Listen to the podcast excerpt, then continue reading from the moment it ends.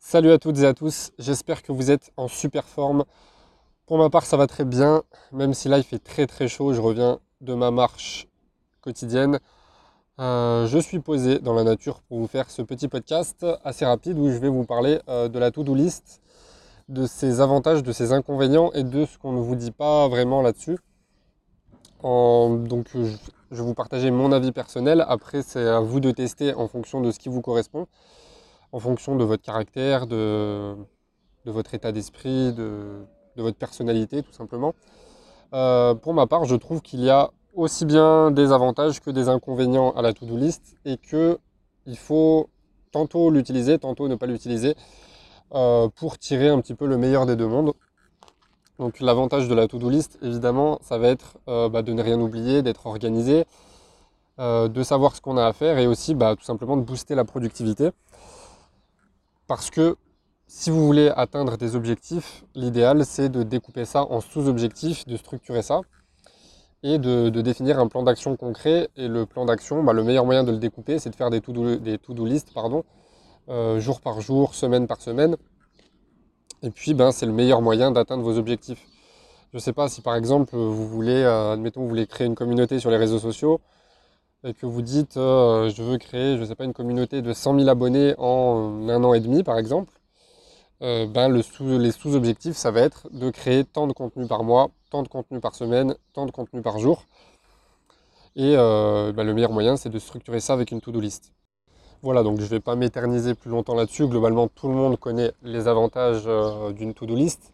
Maintenant, je vais plutôt vous citer les avantages d'utiliser la to-do list de manière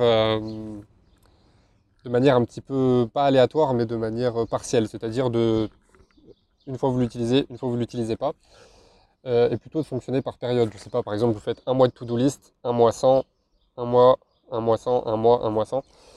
Euh, les avantages de ne pas l'utiliser, c'est d'être un peu plus dans le moment présent.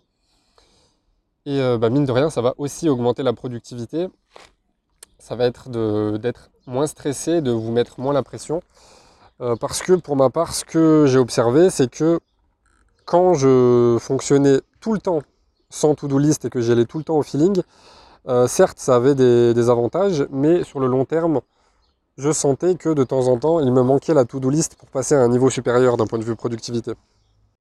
Mais ce que j'ai remarqué aussi, c'est que quand j'utilisais tout le temps la to-do list pendant une trop longue période, c'est que justement j'avais tendance à me mettre un peu trop la pression, à être un peu moins dans le moment présent. Qu'est-ce que j'entends par là? C'est que par exemple, euh, imaginons que j'avais une dizaine de tâches à faire dans la journée. Euh, bien, quand j'effectuais une tâche, j'avais toujours ces, pensées en arrière-plan, entre guillemets, euh, qui, me, qui me disaient, bon, après, tu as ça à faire, ça à faire, ça à faire. Et ce qui fait que, par la même occasion, je faisais du travail de moins bonne qualité, parce que je me disais, bon, il faut vite que je termine cette tâche, parce que j'ai telle autre tâche à faire après. Ce qui fait que euh, sur le long terme, ça fait du travail de moins bonne qualité. On profite moins du moment présent encore une fois et on a tendance à se mettre trop la pression. Et puis bah, selon les personnalités, après euh, on peut avoir tendance à vouloir en faire trop et ça mène à un burn-out. Voilà, donc l'idéal c'est vraiment d'alterner. Euh, donc voilà, c'était un petit podcast assez rapide pour vous partager cette réflexion. Et puis voilà, comme d'habitude, écoutez-vous, faites en fonction de vous.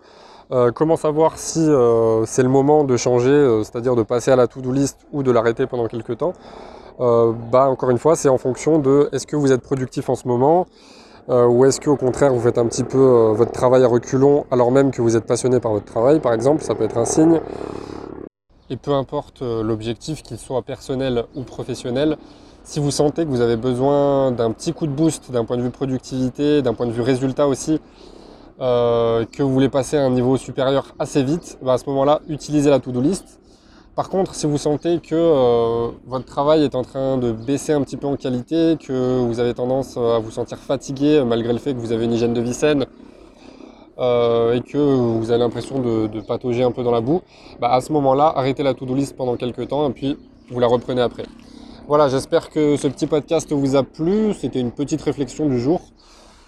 Et puis, euh, je vous dis à très bientôt pour un nouveau podcast. Comme d'habitude, vous avez tous mes liens en description. Je vous dis à très bientôt. Ciao, ciao.